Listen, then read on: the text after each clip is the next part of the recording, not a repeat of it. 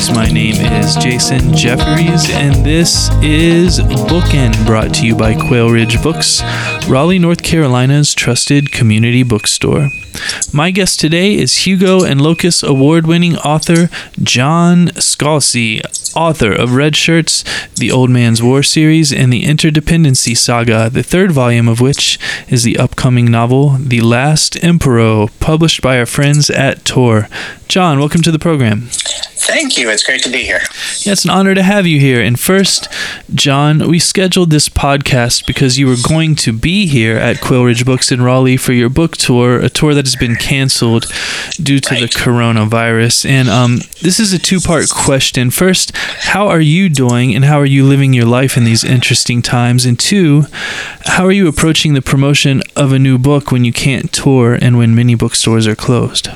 Right. Uh, those are both really good questions. The first is um, the way I explain it to people is when I'm at home, I basically live in rural Ohio and I'm on five acres of land and uh, I basically only see my cats and my family. So, in many ways, the quarantine and lockdown it's just Tuesday for me. Mm-hmm. You know what I mean? It's just this is this is how I do things. Um, so for me, and I actually enjoy uh, this sort of isolation. The because when I have previously toured and done events and everything else like that, when I would go home, one of the nice things is uh, that I wouldn't have to see people. I'm kind of an introvert. I get peopled out pretty quickly. Um, so being able to just kind of go and not see anybody but family and pets was, has been a good thing. So we're about two and a half weeks into our kind of quarantine thing, and so far I've been fine. Um, my daughter is kind of missing her boyfriend, and my wife, who is who is an extrovert, uh, also is you know she's doing home projects, and she is our one appointed person to go to the store. Um, so she gets to she gets to leave the house, and that's important for her. But for me, I'm just like, uh, this is life. This is what I do anyway. So so far so good. With regard to um, doing a book tour. Um, it's a little, I mean, I'm not going to lie, it's a little frustrating. I mean, for a couple reasons. The first is that I actually, despite what I just said about when I'm done being people, you know, full of uh, people experiences I go home and don't want to see people. The fact is, I actually do like doing book tours. I do like doing events. I like seeing the readers. I like performing for the readers. Um, and so when they told me it's like we have to cancel your tour, it's not personal. We're canceling everybody's tours. Mm-hmm. Um, I was like, fair. You know, I don't want people to come out in the middle of a quarantine to see me and risk infecting um, you know others or infecting getting infected themselves or you know bluntly infecting me so uh, as far as it goes it is what it is we are finding ways to um, do things online we are doing we're doing podcasts. So I'm doing interviews. I am doing more media stuff than I normally would do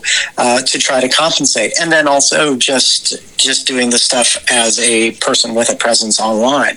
The thing I've always said to people is that doing things like book tours and doing things like events is great if you're the sort of person who enjoys doing book tours and events. And if you're not, then they're kind of deadly. You just find some other way to do it. And so now I'm in the situation of having to take my own advice.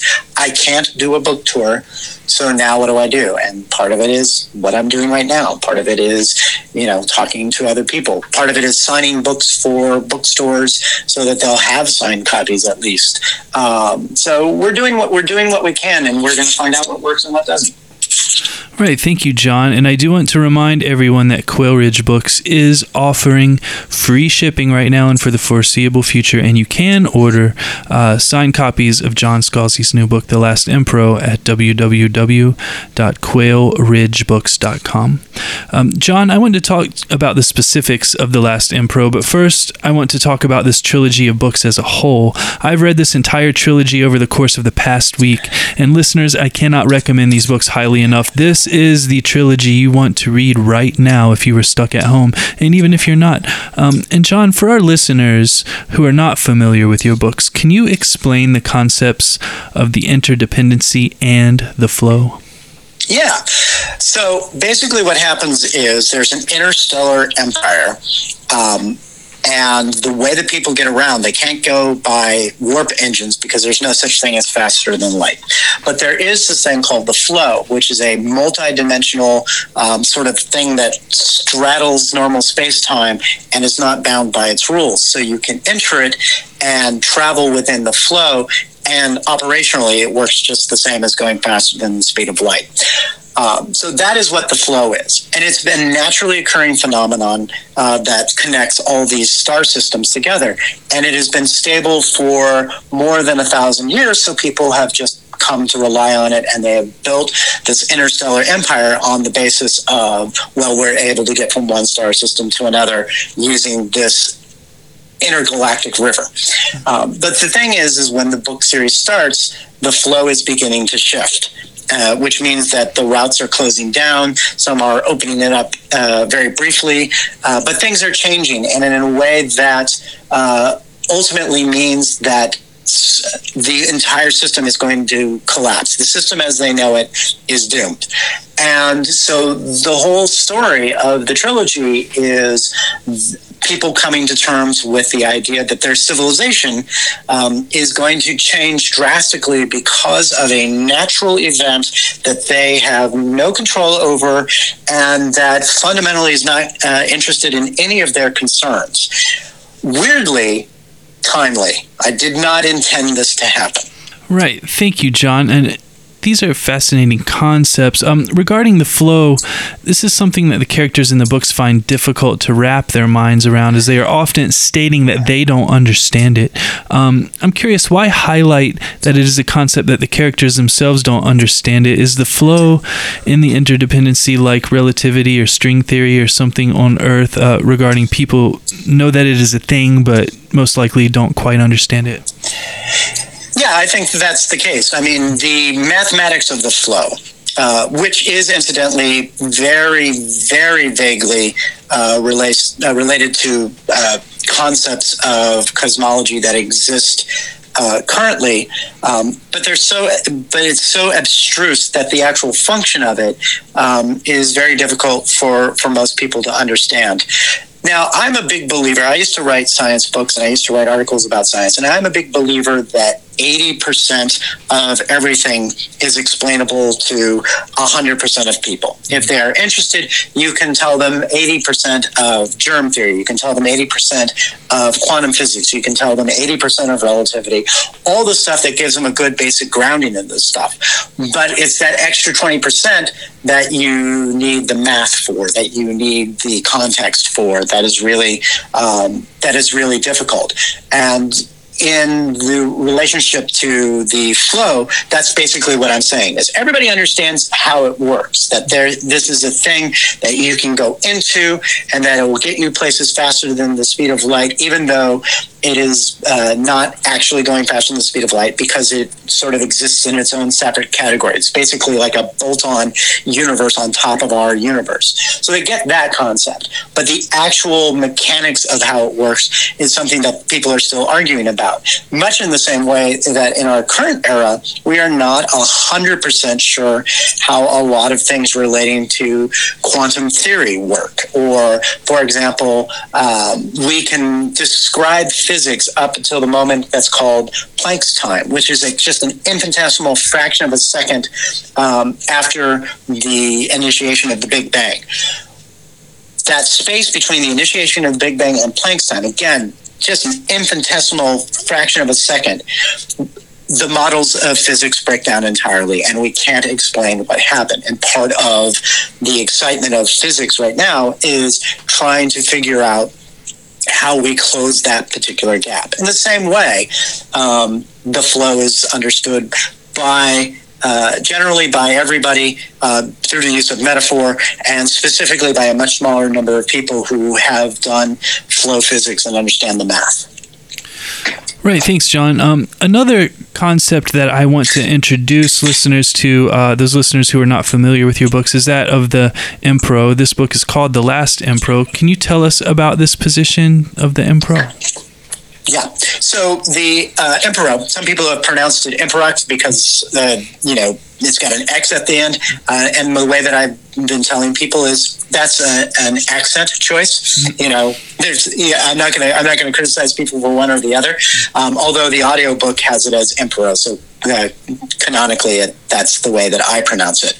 Uh, but the, the, it's an emperor you know, or an empress, or uh, you know, but it's a non-gender specific title uh, because in the second book we discovered that uh, while they were trying to develop the interdependency as a, as an empire, um, they did marketing tests and they found that the uh, non-gender specific title uh, sold better. So that's the one that they went with, which I thought was kind of a, a funny little uh, bit to put in. But the emperor is basically the person who runs the entire universe, as as uh, understood within the context of uh, the uh, interdependency. And some of them are very active uh, emperors. They you know take a real interest in what's going on. A lot of them are like, I'm going to let underlings handle this and just parade around. Uh, it really depends on the person who is in the office. The emperor that we spend the most time with uh, is Emperor Grayland II, uh, who was known as Cardenia uh, Wu Patrick before uh, she became the emperor. And she is sort of an accidental emperor. She was not the one that was groomed for the position. Uh, her older brother was, but the older brother uh, dies before the events of the books. And so she's kind of thrust, thrust last minute into the position. And in many ways, um, she's not ready for it. And because when she starts, she's not ready for it, a lot of uh, the characters in the book think that she's going to be a weak, weak emperor and that they will be able to basically do whatever they want. But uh, it turns out uh, that she is slowly but surely growing into the position, and she is also aware of and concerned about the collapse of the flow. So, a lot of the books is uh, concerned about her development as a as a leader and as a human being. Right, thank you. And now that our listeners know what an Emperox is, I would like to talk about the memory room. Um, the Emperox has access to this room, the memory room, or she, in this case, can pull up a computer simulation, sort of a hologram of all of the past Empros. And these simulations of the past Empros have the memories of the real life Empros uploaded to them so that the current Emperox can converse uh, with the past of with each of those that preceded her or him. Um, where did this concept come from? And can you imagine presidents doing this type of thing? I certainly cannot imagine Donald Trump taking advantage of such an opportunity, but the idea of Obama conversing with Lincoln or Roosevelt opens up all sorts of possibilities. Right. Um, I mean, I think, and uh, quite honestly, I think probably a lot of the uh, emperors uh, didn't use the opportunity for the memory room because, like our current president, they feel very strongly that they don't need anybody else's help. And then there will be other ones who would be, no, in fact, I want the advice. I do want the insight that other people could uh, offer me who have been in this particular position. Um, I think it's not a um, thing that I've seen too much before in science fiction in this particular iteration. I have seen, quite obviously, the idea of people being st- basically stored into computer memory and being spun up and so on and so forth. Um, in fact, uh, right now there's a very popular television series based on. Um, uh, Richard K. Morgan's uh, Altered Carbon books, uh, where people are basically uh, turned into you know hard drives, uh, and then their bodies are called sleeves, and they can just go from one to the other. So the concept of memories being preserved in that way is not particularly new. The idea of it being limited to um, a specific leader and them using it in a very specific room, I think is the is the new thing. But you know, I think that this is an idea that is kind of appealing to a lot of people, not just you know, for example, leaders. I mean, wouldn't it be cool for you to be able to talk to your great great great grandparent and say you know say in 1770 how would you solve this particular problem? And they would say well we would do x y or z and it would be completely different from the way you would do it but maybe would give you some insight on uh, how to deal with the problem or you could ask them personal problems because humans are pretty much the same in 1700 uh, and in 2100 and in you know 3100 uh, people don't change all that much and so the personal dynamics are going to be uh, the same even if the culture has changed uh, you know quite a bit. I think a lot of people would love to be able to you know be able to access the memories of uh, their their ancestors and maybe find some insight there. So that was the uh, reason that I put it in because I thought that would be kind of an interesting tool for um, an emperor to have. Thank you, John. Listeners, we are going to take a break for a word from our sponsors, and then I will be right back with John Scalzi. The Bookin podcast is sponsored by Libro FM Audiobooks. Libro FM lets you purchase audiobooks directly from your favorite local bookstore, Quail Ridge Books. You can pick from more than 100,000 audiobooks, including New York Times bestsellers and recommendations from booksellers around the country. With Libro.fm, you'll get the same audiobooks at the same price as the largest audiobook company out there. You know the name, but you'll be part of a much different story, one that supports community. Listeners of Bookin can get a three month audiobook membership for the price of one. Go to Libro FM, that's L I B R O dot FM, and enter Bookin, B O O K I N, in the promo code space. With each listen, take pride in knowing that you're supporting local bookstores. I'm back with John Scalzi, author of the Interdependency Saga, the upcoming third volume of which is The Last Emperox, published by our friends at Tor. John, when you started this saga, you mentioned the presidential election of 2016 and how the first book, titled The Collapsing Empire, may have mirrored certain goings on in the United States of America, though you had no idea at the time of writing it how things were going to shake out. I mention this because line 1, chapter 1 of this new volume, The Last Emperox, reads as follows Let's be clear about what's going on. It's the end of civilization as we know it, and it's going to be great for business. I can't help but read this line thinking about what's going on in the world right now. So, my question for you, John, is Are you a prophet? oh, I wish I was not.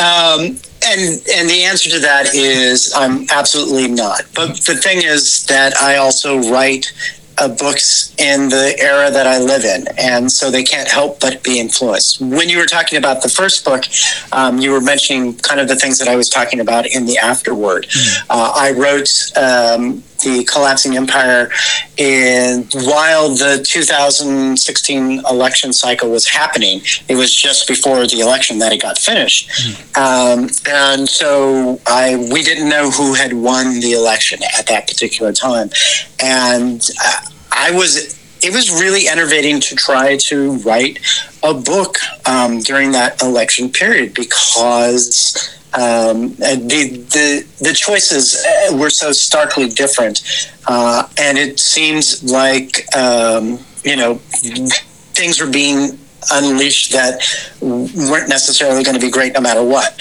uh, and so it was it was difficult to keep focus. And this has been a fact of life for the last four years. I have managed somehow um, to write four books uh, during the last four years, and not only four books, but also a couple of novellas, you know, a couple of other things as well. I've kept myself busy, but it's never been um, as difficult as it has been in the last four years um, just to focus on the writing of the books. And sometimes that has meant um, that I've had to play catch up. I, I wrote the second book in this series called The Collapsing, uh, excuse me, The Consuming Fire. I wrote it basically in two weeks because I was so wrapped up at what was going on in the time frame uh, that I was uh, writing it. You know what was going on politically and with the world and everything else like that. That all of a sudden I ran out of time. I was, you know, it was June 4th. The book was due June 18th, uh, and it just had to get done. So I ended up writing 8,000 words a day until it was until it was done. Um, and on one sense, that was cool to know that I could do that and that the writing muscles were there. Uh, but on the other hand, I, I will never ever do that again, and I absolutely don't recommend it for anyone. It was a terrible way to to write a book. I didn't tell anybody about that until the book came out and it had gotten good reviews, and it landed on the New York Times bestseller list because by then I was like, okay, now I can reveal my terrible secret. Um, but it was very difficult, and it continues to be very difficult. Um, the the issue is not necessarily. Uh, the particular president that we have now, although the particular president isn't helping at all. What it is is that the president plus uh, general political turmoil, plus the fact that there is, you know, uh, we are really ex- experiencing the acceleration of climate change, plus everything else, um, is so much is pulling focus. And this isn't just me; it's almost every writer that I've talked to, as well as editors and most creative people. They're like, uh, you know, stuff is getting done. Uh, haphazardly um, in many ways, if if at all. So um, absolutely in whether intentionally or not, the books reflect the time that we live in. When I started writing this uh, this series, um, I had no idea um, that the books would basically form fit the time that we live in as closely as they do. The impetus for the books was not even something that was topical. I mean, it it's easy to say, um, you know, it's like with the titles of the collapsing empire or the idea that, you know, this natural phenomenon uh, is changing the world, that it was tied into uh, politics or into climate change or all that sort of stuff. But my initial sort of thought experiment that brought out these books was what would have happened in the uh, in the uh, European era of exploration, which is basically the 1400s through the 1700s, um, if trade and trade currents just disappeared, how would have things been different? How would have Europe coped with that? Uh, and how would the world have changed? And that's very abstract. Um, this thinking about climate change from 300, 400 years in the past, um, and then bringing it forward as a, as a story. But as it turns out, again, as I wrote it and as events happened and affected me as a writer, um, more of the real world uh, began to leak in whether I had intended it to or not. And it's really funny to me, uh, particularly in this book, um, how much, again, completely unintentionally, um, the real world is leaking in. There is a uh, point in the book where um, contracts uh, are a major issue, and a major issue is the force majeure clause uh, in contracts, right? Which, when I wrote it, I was like, "Oh, this is clever. I can use force majeure uh, as a way to, you know, uh, move the plot along." Uh, as it turns out, right now, as we speak, force majeure clauses in contracts are being exercised all over the place because of uh, the coronavirus, where people are like, there is no way we could have possibly expected this to happen, and it's completely changing the world. This is, from a legal point of view and a legal term of art, an act of God, force majeure. And so to actually have something that I was like, this is an obscure point of law that I can use to move my plot along, to it actually being something people are using in a very real sense in the real world. I'm not a prophet, but I sure nailed that one. Right. Thank you, John. I was actually I was on a panel yesterday um, with some other small businesses where a lawyer was talking to us about force majeure. Definitely a, a timely topic. Um, I'm going to continue to spin on this line of questioning for a moment. Sure. There's currently uh, this absurd idea in the United States of America, in certain corners of it at least, that we must reopen the economy early during this pandemic and that the health of um, our elders is inconsequential. Um, our elders, in other words, ought to be willing to die for the future of our economy. This element of our current news cycle is going through my mind as I read the first line of chapter 8, which is also the first line of book 2 in this novel, The Last Emperor. And that line is While the elite of the interdependency were making their plans to abandon the common people to their fate. The common people of the interdependency were beginning to come to grips with what exactly that fate was. Uh, can you please talk about these lines for a moment, John? I mean, it is it is what it is. It's the idea of um, there's a division. There's a division between um, a group of people who is invested in the continuation of a system, in this case, the interdependency and their advantages that they get, and uh, the people who uh, are not as in, who live in the system but do not receive all the benefits of it and what their uh, particular interest is. And I think that mirrors the way that people live. I mean, I think that there is uh, I hate to say there are two types of people because there's there's always you know that uh, that's always a gross simplification. But for the purposes of this discussion, there are two types of people. There are the people who are invested in systems, and then there are the people who are invested in people.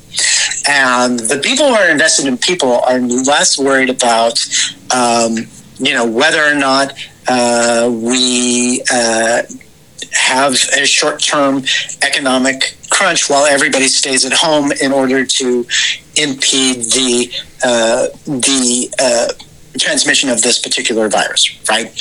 But then there are the people who are absolutely invested in the system who saw the value of the Dow um, go disappear by about a third in the space of two weeks. And they're like, we need to get this system back up because without the system, then we're, we're all doomed.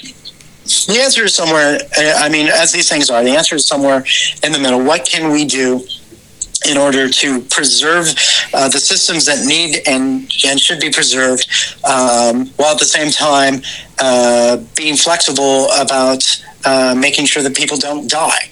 The simple fact of the matter is, if we all went back out and on the day after Easter and resumed our lives as if nothing happened, um, we our infection rates would go through the roof um, because the virus doesn't care about our systems. It doesn't care about our culture. It doesn't care about our nation states. It doesn't care about any human concern. All it is concerned about um, is its own propagation, and its propagation is through infection, and its infection comes through uh, social contact you know.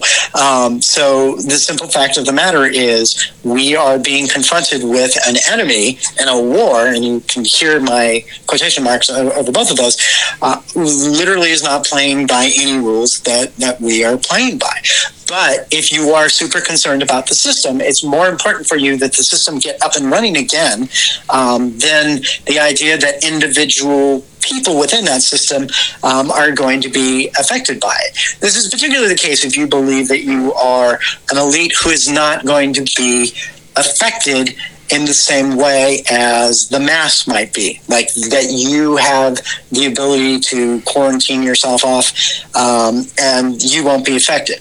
And one of the things that we are finding out about this particular virus is that it has absolutely no respect for whether you're elite or not. Uh, today, I don't know when this is going up, but today, as we're talking about this, uh, we have discovered that Boris Johnson, who is the Prime Minister of um, the UK, uh, has tested positive for the coronavirus Uh, you know, uh, so have so, uh, a number of our senators. Um, so, in terms of how it transmits, um, it is absolutely ecumenical. It does not care if you're rich or if you're poor, uh, what your race, creed, color, uh, nationality is. All it cares is that somebody who had the virus on them has connected with, with you in some way. Um, and the thing is that. Um, we are going to see, I mean, we cover this a little bit in the book, uh, but we are going to see it in real time as well, um, who, where people are invested. Are they invested in systems? Are they invested in people? Are they invested somewhere in the middle? What can we, what are we going to do when we are confronted with these choices? I mean, no spoilers for the third book, but when you read the third book, you will find out kind of what my position is. Uh, and it is very much not necessarily with systems. But the you know the simple fact of the matter is you know, we are living in real time what the people in the book are also living through, which is um, the there's a number of people who are perfectly willing to sacrifice uh, other people uh, as long as the gears of industry run. You know, if the gears of industry need to be uh, lubricated with with the blood of your grandmother, um, then they're perfectly willing to do that, and they think that your grandmother should volunteer for that. Whether or not your grandmother agrees with that or you agree with it is going to be uh, another. Uh, matter entirely, and I think again, um, a lot of this will change uh, a lot of a lot of people's particular points of view are going to change when it stops being abstract uh, and starts being something that affects them personally. Right now, I only know one person uh, who has contracted the coronavirus, um, and they're doing fine. Uh, but I know lots of people who now know people who have died, and as time goes on, I'm going to know people who are um, infected who are not going to just recover easily from this. I'm going to know people who died from it. And when someone you know and when someone you care about um, is affected by it, um, then it stops being this abstraction, and, then you stop caring so much about whether your uh, long-term um, you know portfolio uh, is you know in the tank right now. You're going to be caring about the fact that um, someone you know has died. And here's the thing that's absolutely true about our economy and, and, and the way our system works. The way our system works is in the long run, up to date, it pans out, right? Uh, I've I lost in the last couple of weeks on paper hundreds of thousands of dollars, right? Literally hundreds of thousands of dollars in, in investments. But the fact of the matter is, um, I don't retire for another 20 years at least, if writers, in fact, ever retire. Mm-hmm. Um, so over 20 years, those losses are going to be absorbed right? Uh, and the, and I will probably, and every other investor who has a long term window on these things is probably going to be fine. But the people who die don't come back, right? The you know your grandmother is not going to come back. Your child, if your child has a suppressed immunological system, is not coming back. Your friends are not coming back, and you have to decide for yourself which is more important: your stock portfolio um, or the people you will never get back. And that's kind of where we are. It is. Uh, thank you so much, John. On a note that is a bit less serious, uh, can you tell can you tell us about the names of the ships in this series and how you came to name them? Um, yeah, the names of the ship in the books are kind of a tribute to uh, Iain Banks, who wrote the Culture series.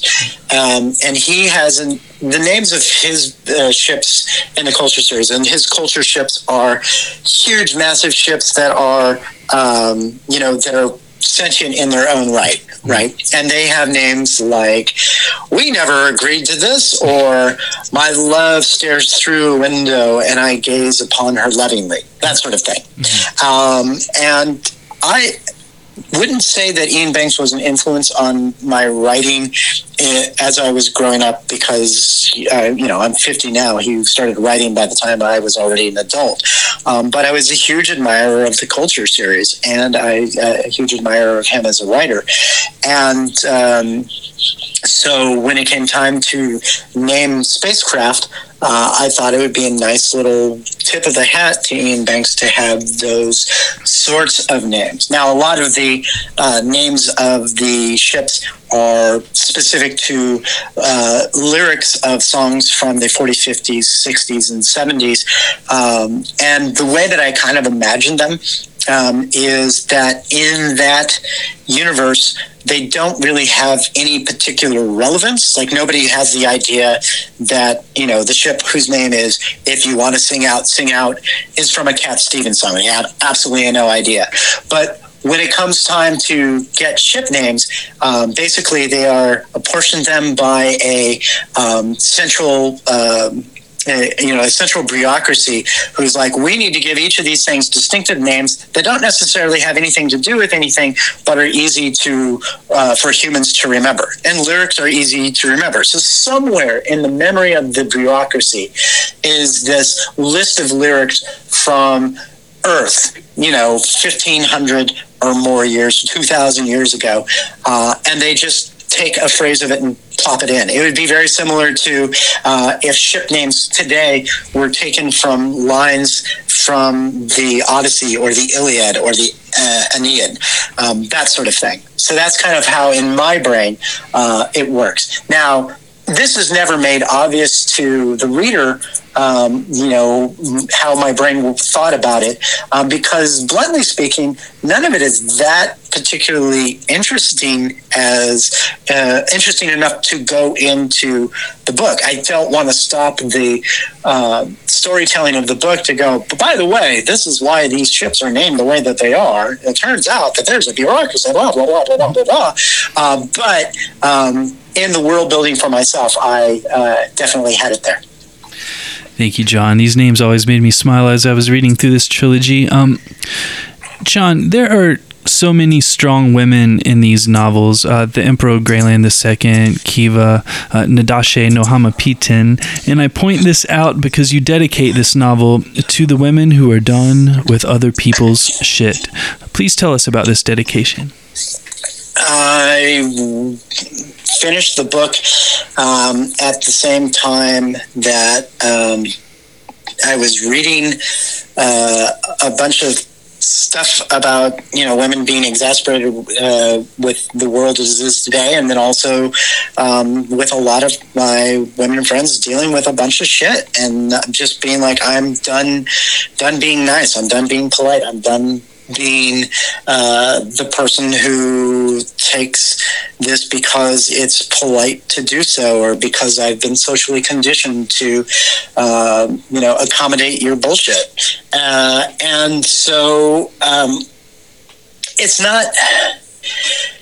It's not me trying to. It's it's very difficult to say something like that and and and uh, not uh, someone will accuse me basically of like well you're just doing that to be woke or you're just doing that for the cookies or you're just doing that to be a white knight or any of that sort of stuff. And, and i have to say quite honestly that that's not why i'm doing that. I mean the reason that i'm doing it is um, that i just know a whole bunch of my friends are put up with crap that I never have to put up with.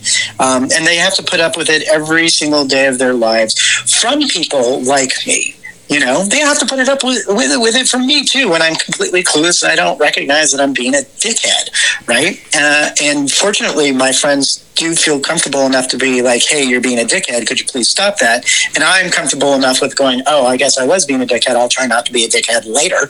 Um, so, you know, I do try learning and I do try improving and I do all that sort of stuff. But I'm not doing it for the cookies. I'm doing it because I want to be a decent human being. Um, and um, with respect to the characters in the book, so many of them being women, I mean, half the population of the world is women.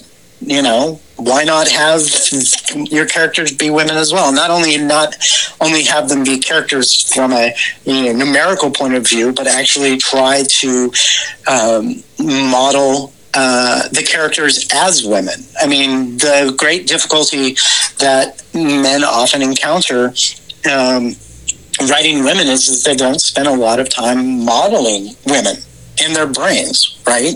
Uh, women writers have to model men because they're women and women have to model men in their brains. They have to ask themselves what does this guy want? What does this guy why is this guy talking to me? What are his intentions? What are his it's part of their day-to-day life. Whereas a guy can literally go the, their entire life without having to really internally uh, model a woman at all.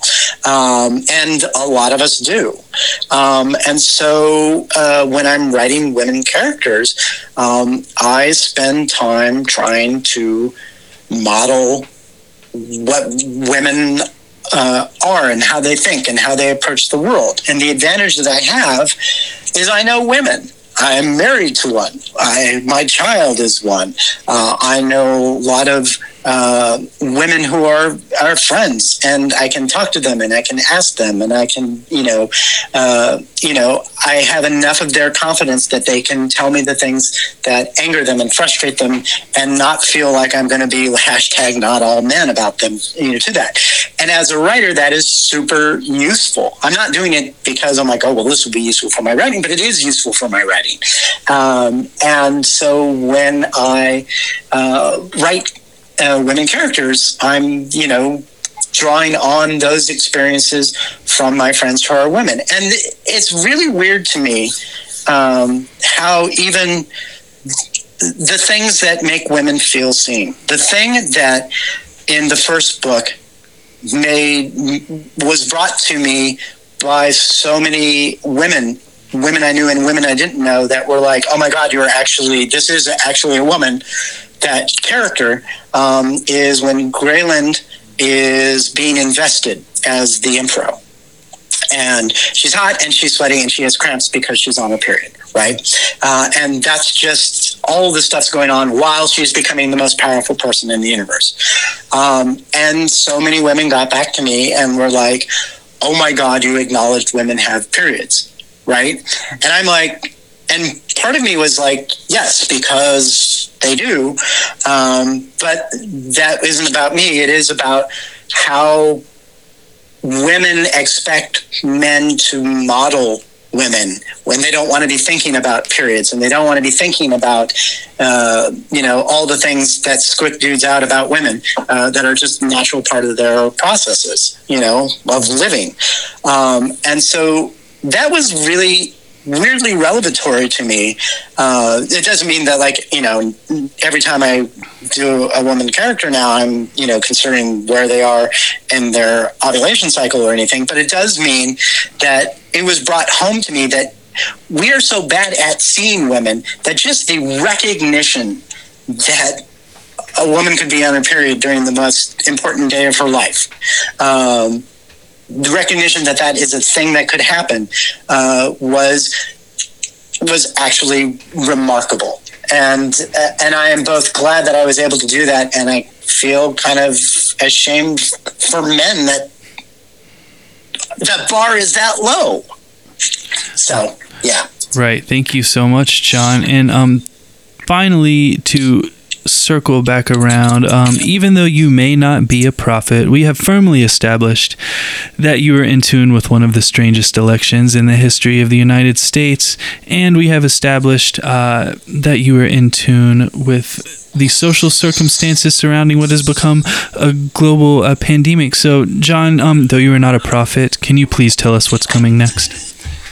Um, well, a lot depends on whether people actually believe epidemiology or if they believe their political leaders. You know, um, here's my advice.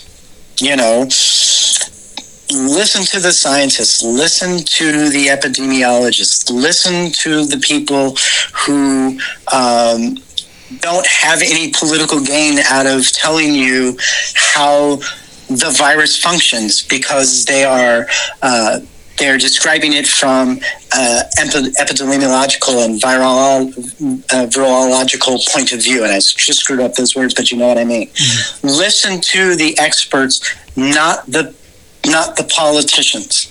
You know, and the thing about it is, um, if we listen to the if we listen to the scientists, and they're telling us very simple things, they're like, wash your hands, stay six feet away from people, you know, stay at home. We are literally a generation of people who is told that you can save the world literally doing nothing. And yet, so many of us are having trouble doing that. And part of it is because people are just not used to doing nothing. They always have to be doing something. And part of it is because we're primates and we actually want to be around others of our kind. And I get it, and it's difficult. But literally, to save the world, all we have to do is nothing.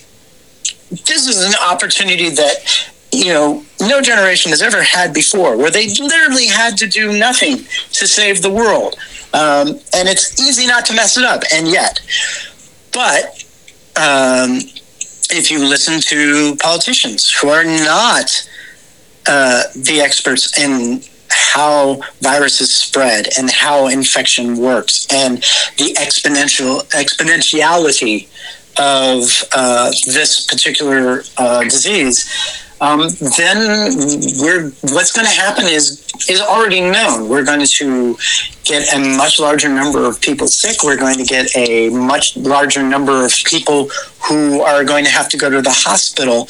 Um, we're going to swamp our medical system because our medical system is designed for a certain number of people in our you know uh, culture being sick at one particular time, not a massive increase in that. I mean, and I get it. You know, uh, the the we want things to be back to normal, um, but they, you know, but if we don't see through what we need to do right now, um, then it's going to last. This is going to last longer. The damage is going to be greater. All the people, you know, the choice is: do you do what the scientists say now? Um, and it's tough and it's hard and it's going to crash the economy, uh, but people will live? Or do you not do what the scientists tell you to do? Uh, in which case, um, we lots of people die. We swamp our medical system, and then we have to do what the scientists tell us to do anyway, right?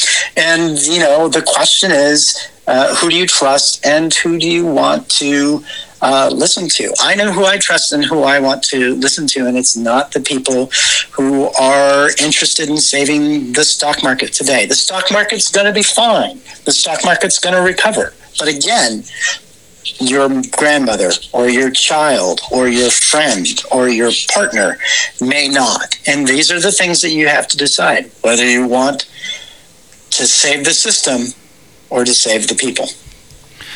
Right. Thank you so much, John. Listeners, I have been speaking with John Scalzi, author of the Interdependency Saga, the most recent volume of which is The Last Emperox, published by our friends at Tor. Signed copies of The Last Emperox can be pre ordered at www.quailridgebooks.com with free shipping. And hey, Quail Ridge Books will ship the rest of your books to you for free as well. John, it has been a pleasure chatting with you and a pleasure reading your books. Thank you so much for joining me. You're very welcome. Thank you for having me.